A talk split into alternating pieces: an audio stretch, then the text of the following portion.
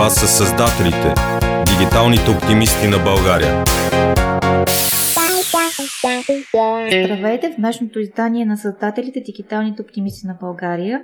За мен е огромно удоволствие в този месец, в който основно ще се храним, готвим, храним, готвим, пием и в обратен ред да говоря с Андра Алексиева, която е кулинарен блогър, а, инфуенсър и човек, който знае със сигурност как да направи една капама и да сготви на живо и след това да бъде и вкусно. Здравей, Сандра, как си? Здравей, много благодаря за поканата. Много ми е приятно, че съм тук. Предколедно. Предколедно, именно. Кажи ми, нека да започнем с това, как създате хиляда и една рецепти? Въобще, как ти хрумна идеята? Хиляда една рецепти към днешна дата е много богат сайт, в който има над 4000 рецепти и всичките са сготвени, снимани и изядани от нашия екип, което е много хапване. Колко килограма отгоре? Ами, поне едни 5 килограма имам за последните 13 години, които е, са доказателство за моя професионализъм и мисля, че никога няма да се разделя с тях. Но в общи линии 1001 рецепти от 13 години на пазара, като първоначално беше кулинарно списание. Но в ферата на дигиталния свят да оцелееш под формата на печатно издание, за мен е мисията невъзможна. И когато хората търсят бързи отговори и бързи решения, е много по-добре да бъдеш на един клик разстояние от тях. И така 2010 2009 не съм сигурна вече, много години минаха, е, направихме хиляда на рецепти под формата на вебсайт. И бяхме първия български кулинарен сайт, който е иллюстриран. По това време български интернет беше предимно BG Mama да. и Google и в това се изразяваше всичко за българския потребител. После се появихме ние, започнахме да използваме активно Facebook бяхме първия кулинарен бранд, който си направи фейсбук страница и поради тази причина към днешна дата имаме над 280 хиляди фена, което за България е наистина много. Готвенето в онлайн и въобще интернет, ако може така да кажем, тъй като там е и видео, и аудио, и визуално съдържание, вече е цяла индустрия. Какво се промени най-много от времето, когато започнахте до момента? Кои са основните стъпки, които ти усещаш, че сте минали като преломни моменти?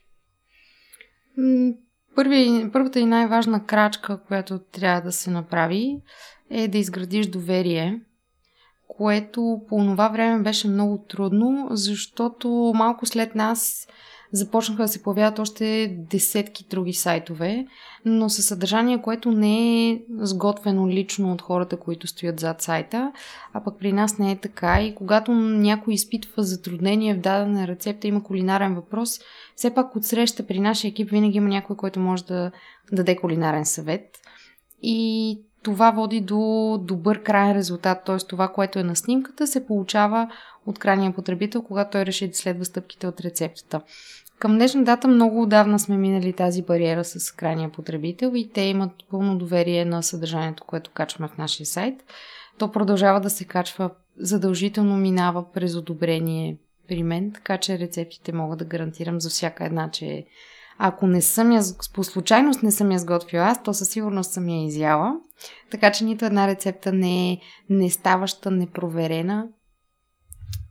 Така че това е основното, което в кулинарните сайтове, което трябва да се постигне и оттам нататък трябва да се работи доста за разпознаваемост и трябва да се следят тенденциите и да се съобразяваш с това какво търси крайния потребител, какво го вълнува, за да може да му дадеш това съдържание, което той търси.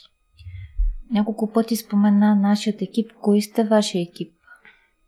Нашия екип е много малък, но доста сплотен. В общи линии сме не повече от 5 човека. А, двама готвещи активно. Аз и моят съдружник. Той е кулинарен фотограф. Аз също в годините се превърнах, искам, не искам, в кулинарен фотограф. А, имаме една прекрасна девойка, която пише статии, която е, е мой асистент, която ми помага в почти всичко, което трябва да се върши. Разбира се, имаме дизайнер, имаме девелопър, хора, които стоят технически за сайт. Аз не, конкретно аз не съм толкова по техническата част, колкото по менажирането и по създаването на съдържание. Спомена, че най-важното според теб в, а, при онлайн кулинарията да си сготвил лично ястието и да може да дадеш обратна връзка. Това ли, е, това ли продава една рецепта или има други елементи в тази рецепта?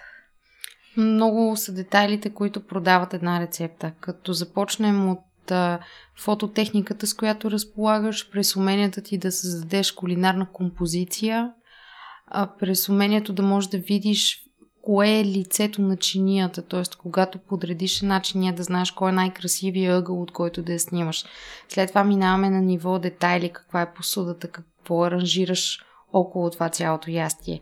Как си го приготвил, т.е. изглежда ли мазно, изглежда ли сухо, изглежда ли сготвено, изглежда ли сурово, има ли нещо зелено, какви цветови комбинации имаш в тая чиния. Оттам нататък започваме с това какви съставки си използва за рецептата, защото ако направиш една рецепта с кюфтета и направиш нещо, което е от азиатската кухня, то със сигурност кюфтетата ще имат много по-голям интерес, защото все пак го предлагаш на българска аудитория. Оттам нататък идва м- продаването чрез текста, т.е. ти трябва да знаеш как да опишеш тези стъпки, да нямаш нещо, което е неясно, т.е. брашно колкото поеме, захар на око, сол на вкус и така нататък. Всичко трябва да е описано доста конкретно, за да може тази рецепта да е продаваема и за хора, които са начинаещи в кухнята и за хора, които са напреднали. Какво прави един кулинарен блогър и въобще медия, на кулинарна медия онлайн успешно? И с какво измерваш успеха на, на твоята медия? Всичко това, което правиш. Успеха се измерва с аудиторията и с прочитанията, с хората, които се интересуват от това, което правиш и хората, които са ангажирани емоционално към бранда ти. Към днешна дата 1000 рецепти на всеки 24 часа се, се посещава от 50 000 уникални потребители, т.е. 50 000 души влизат в сайта от различно IP устройство. Половината от тях влизат през телефон, другата половина влизат през лаптоп. И за мен в държава с тези мащаби, 50 000 уникални на всеки 24 часа е страхотен резултат, за който аз съм много благодарна. Като средно потребителите ни прекарват около 5 минути в сайта и разглеждат общо заедно около 200 000 страници. Звучиш ми като човек, който знае как да си продава това, което прави. това ми е работата. Разбира се. А, въпросът ми е следния. Кога започна хиляда и една рецепти да се самоиздържа? И кога започна не само да се самоиздържа, но и да ви носи реални приходи? Ами, много ни се искаше на всички да е в началото, обаче далеч не, не се получи така. А, истината е, че с списанието ударихме на фалит в един момент. Просто пазара тотално се промени, навиците на хората се промениха. Аз бях много неопитна и много неуверена в бизнеса тогава. Аз тогава съм била на 21, е напълно нормално. А, така че почти бяхме, не почти, изцяло бяхме пред фалите и можехме да изчакаме той да настъпи официално или да се вземем в ръце и да направим нещо различно. Така че когато стартирахме с писанието не сме имали никакъв успех, абсолютно никакъв. Имахме просто две години, в които позиционирахме лого. Тоест, ние работехме на ниво разпознаваемост. Това са две инвестиционни години. След това следват още три години, които бяха с много малки приходи, които покриваха разходите, така че да може колелото да се завърти, т.е. всичко, което сме инвестирали като техника, като време, като труд, като усилия, като екип, всичко да може да се плати от рекламодателите. И едва на петата си година хиляда на рецепти започна да генерира приходи, като докато стигнем до момента, в който тези приходи ни стигат, за да се издържаме само единствено с това и да не работим абсолютно нищо друго, трябваше да мине и още една година. Добре. Това е огромно търпение. Има много хора, които искат да стартират собствен бизнес, имат амбицията, имат желанието, имат вдъхновението, имат уменията, обаче чисто психически не издържат на на първите няколко години, в които нищо не се случва. Ти използваш различни комуникационни канали и способи в работата си. Текстови контент, видео, снимки, участие по събития. Да, точно така. А как комбинираш тези, тези е, елементи и как ги подбираш спрямо различната аудитория? Има ли специфика, която ти се налага винаги да взимаш предвид? Изненадва ли те нещо, когато, когато получиш, примерно, нова, ново задание? По образование съм пиар специалист, не съм учила за готвач. А, но образованието ми доста ми помага в работата ми, за да мога за клиентите ни и за читателите ни да имам концепция за нещата, какво и как да правим. В годините разбрах, че колкото и да се старая да наблюдавам, да следя анализите в Google Analytics и да се старая да опозная максимално аудиторията ни, установявам, че винаги има какво да ме изненада. За пример мога да дам един клип, който снимахме наскоро за пиле с гъби, която рецепта беше супер елементарна. Ние решихме да пуснем едно лесно видео за 15 минутна вечеря. И тъй като това беше видео, в което имаше продуктово позициониране на клиент, клиента имаше възможността да се избира от една доста богата палитра рецепти и клиента си избра в моите очи най-смотаната рецепта. И аз станах много разочарована, че изобщо съм я сложила в списъка като опция за клиента. Накрая тази рецепта имаше 156 000 гледания за броени дни, което е огромен резултат. И аз останах абсолютно шокирана. Много ме я, че все още не съм успяла да видя с другите рецепти от списъка какви резултати може да постигнем, но ето дори една рецепта, която аз самата съм подценила в самото начало, би могла да ме изненада. Човек никога не знае какво да, какво го очаква на среща. Как се справяш с критиките, с да, да кажем, критиките, които вероятно получаваш под рецепти, спрямо от теб като поведение, спрямо продуктите ви. В онлайн средата те понякога могат да бъдат много злъчни и биха могли, вероятно, да повлият и на вашето пазарно позициониране. А, имаме страхотни коментари, особено в YouTube канала ни. Имаме YouTube канал от една година и формат, който се казва Вкъщи с Сандра, едно много готино предаване, изцяло кулинарно. А, откакто имаме YouTube канал, коментарите валят постоянно и аз се забавлявам страхотно. Почти всичките са негативни, а, което в началото за моите колеги беше малко шокиращо, защото те приемат като че ли по-емоционално този тип коментари, а пък аз откровено казано ги приемам като нещо доста положително, защото ако всички ме харесват, значи не правя нищо, първо. И второ, един български потребител е много по-мотивиран да напише негативното, отколкото, отколкото да ти каже браво. И това, че а, имаме десетки негативни коментари от това, че, цитирам, а, а, тя е буклук, защото името и не е българско. А, как може да е с лакирани ногти в предаване, това е безобразно. Цвета на роклята не отива на рецептата. И е, поредица глупави, безумни, негативни коментари, а, на които ако аз тръгна да се връзвам, бога ми, аз трябва да дигна ръце и да се откажа веднага. Аз нямам никакви такива намерения. И второ, за мен негативните коментари са е, прекрасна обратна връзка, макар и негативна такава, защото тя дига рейтинга. Добре. А, ти си посланник на различни типове, на различни кампании, работиш за различни продукти. А, когато подбираш своите бизнес партньори и клиенти, говорим за на ниво B2B, има ли компромиси, които не правиш? Има, или има ли, има ли неща, които си правил, въпреки че, примерно, си имала някакви предразсъдци или че, че може би не е твоето нещо? Не, честно казано съм с доста особен характер и ми е трудно да правя компромиси с другите, още по-малко пък със себе си. Така че умея да казвам не. И дори когато говорим за пари, когато говорим за клиенти, когато говорим за реални ползи, не, не, чиста ми е съвестта да казвам не. Не искам да правя неща, които не ме правят щастлива, защото в крайна сметка аз работя за да съм щастлива и това да изкараш пари също е начин да бъдеш щастлив. И аз не искам да в идеята да, изкар, да си изкарат едни пари, да направя нещо, което после няма да ми донесе удовлетворение. Имам клиенти, на които съм отказвала, защото продуктите им не са част от моето ежедневие, аз не вярвам в тяхното качество и не ги използвам. Разкажи ми за тайния живот на кулинарните блогъри. Познавате ли се, подкрепяте ли се, конкуренция ли сте си на други, имате ли някакъв кодекс на поведение? Какво се случва ами там? към днешна дата, слава богу, сме много, което е доста готино, защото това развива всеки един от нас. Конкуренцията винаги развива, само че а, тук има твърде малко аудитория и твърде тесен пазар, за да можем да се наричаме конкуренти помежду си. А, по-скоро сме приятели, позна, познаваме се, голяма част от нас се, се познават много добре.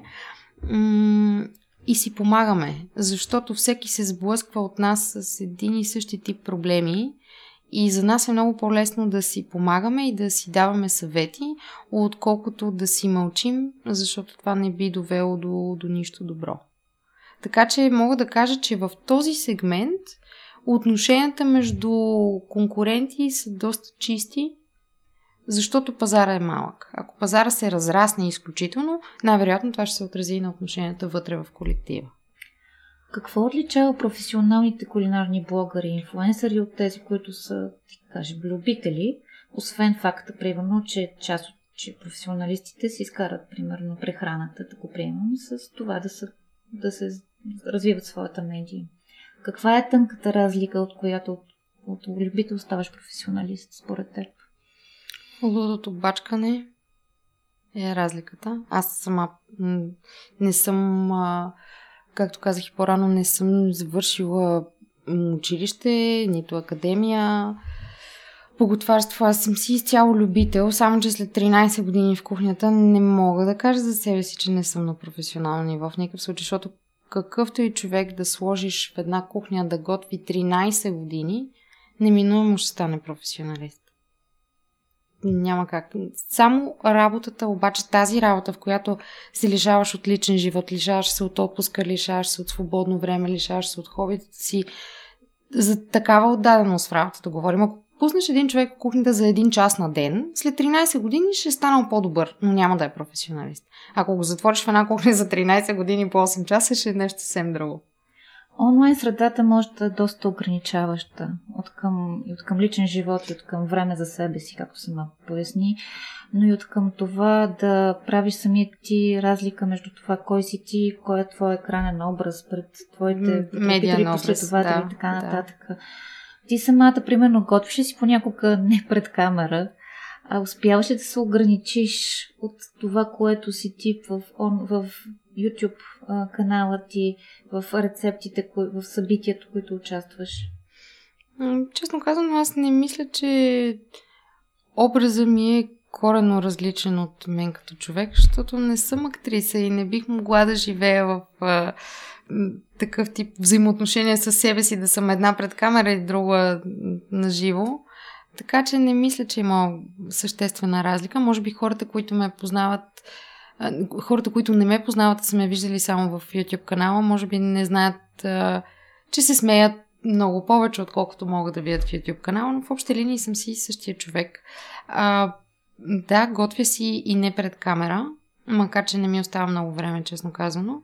Но изгл... когато готвя за себе си и не пред камера, в общи линии изглеждам по абсолютно същия начин, както и в YouTube канала.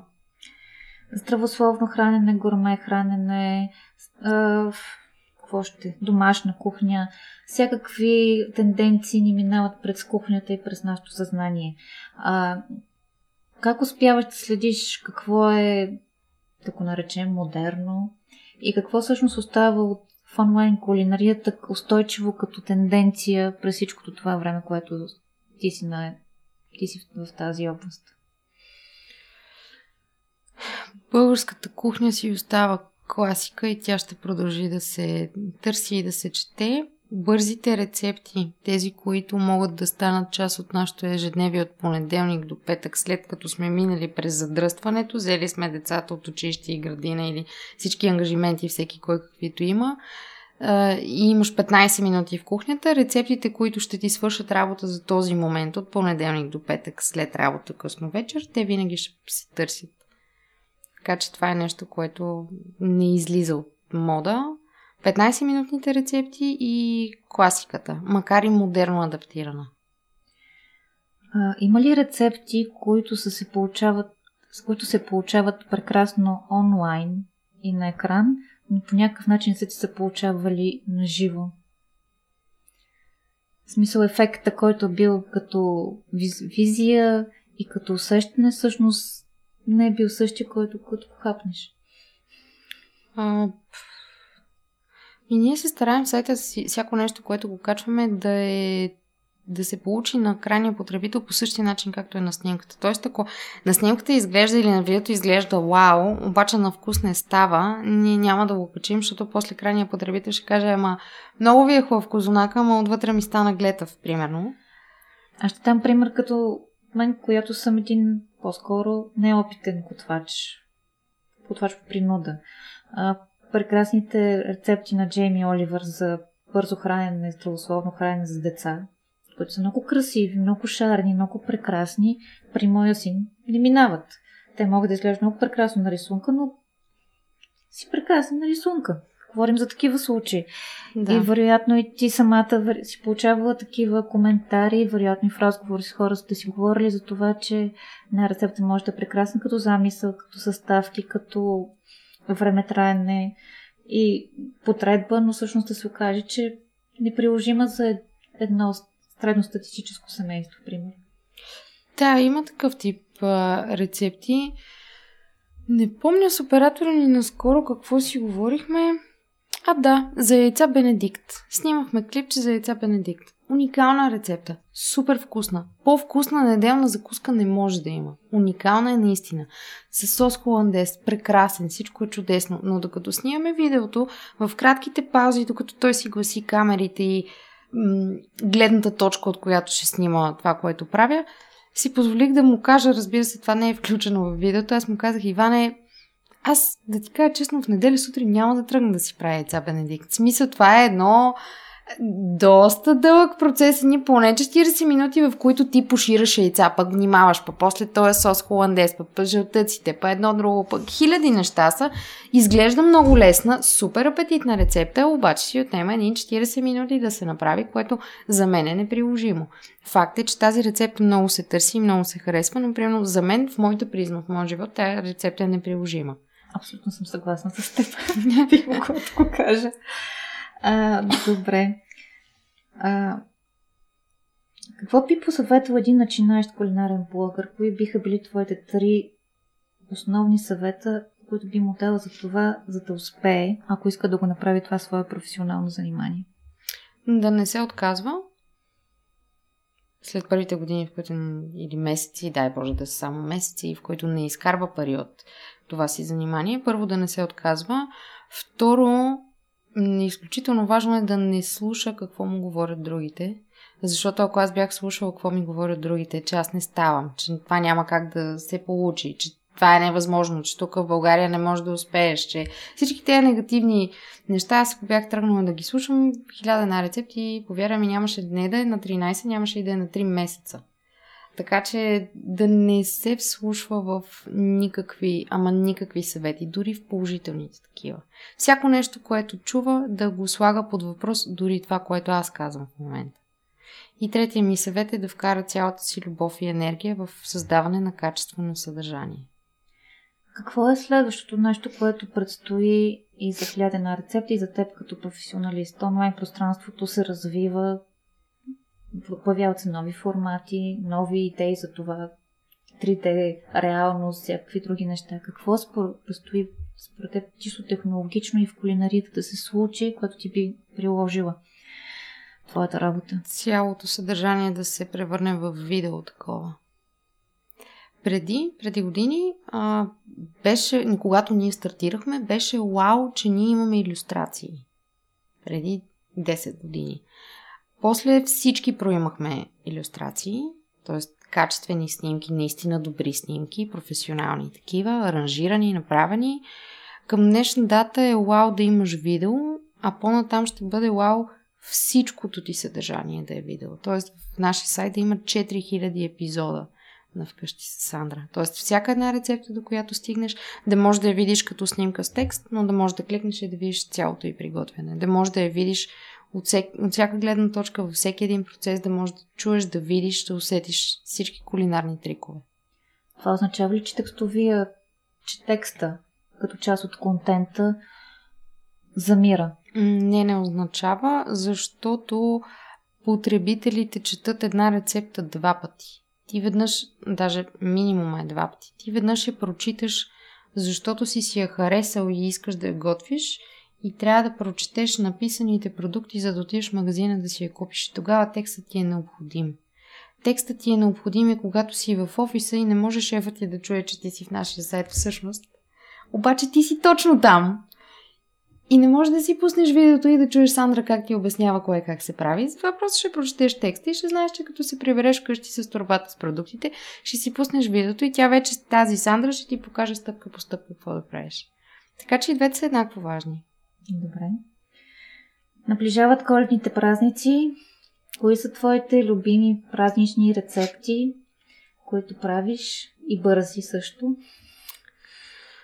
О, сега малко ще те разочаровам, защото истината е, че когато имаш така, такава дейност, когато развиваш такава дейност, ам, ако коледа е през декември, то твоята коледа започва през август.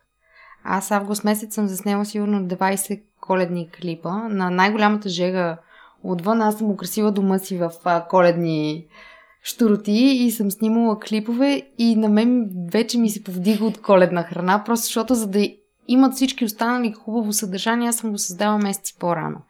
И обикновено на коледа, колкото и странно да звучи, аз изобщо не ям нито сърми, нито чушки, нито сода напитка, абсолютно нищо от традициите, защото аз съм направила коледа. Ние вече сме се събрали с моето семейство и вече сме отпразнували месец по-рано. А, така че в момент, питаш ме, в период, в който всички си мислят и, и искат да им ухае на канела и на джинджифилови и сладки и, искат да ядат вкусна коледна храна. На мен вече ми е и до тук тая коледна храна, но а, мога да ти кажа една много лесна и бърза рецепта за а, постни сурови бомбони. Да. За коледа страхотни. Три вида сурови ядки, бадеми, кашу и орехи, примерно, се смилат в блендер – и се добавя хубав, наистина хубав мед, течен мед. Добавя се тахан, може да се добави лешников тахан, става супер, може да се добави сусамов, какъвто си искаш. И това цялото нещо, добавя се какао, могат да се добавят ам, корички от портокал и лимон на стъргани. И това цялото нещо се умесва да стане на, на тесто. И се оформят топчета. И става супер, като се добавя една паста от форми, които се киснат във вряла вода, пускат се с малко вода, в тази вода, в която са киснали в блендера и се получава паста. И тази паста, освен сладост, дава и лепкавост, за да може да се оформи, като от тесто да се оформят топчета и те се сервират. И са супер здравословни, доста хранителни, окей са за коледния пост и ако се сложи канела, са си съвсем в коледния дух. Еха, както вали първия сняг точно днес. Да. Мисля, че са идеална рецепта. Благодаря ти много. За мен беше и чест и удоволствие, че си сме заедно днес. Това беше край на нашия днешен епизод на създателите дигиталните оптимисти на България. И ето един последен въпрос. Ти дигитален оптимист ли си и защо? Аз съм се родила като оптимист и като такъв ще си умра. Да, от 13 години съм дигитален такъв, но и извън дигиталното пространство продължавам да бъда оптимист. Ами тогава да си пожелаем за празниците повече оптимизъм. Точно така. На всички слушатели желая здраве, щастие и да им е вкусен живот. Благодаря ти. На Аз теб ти така. благодаря.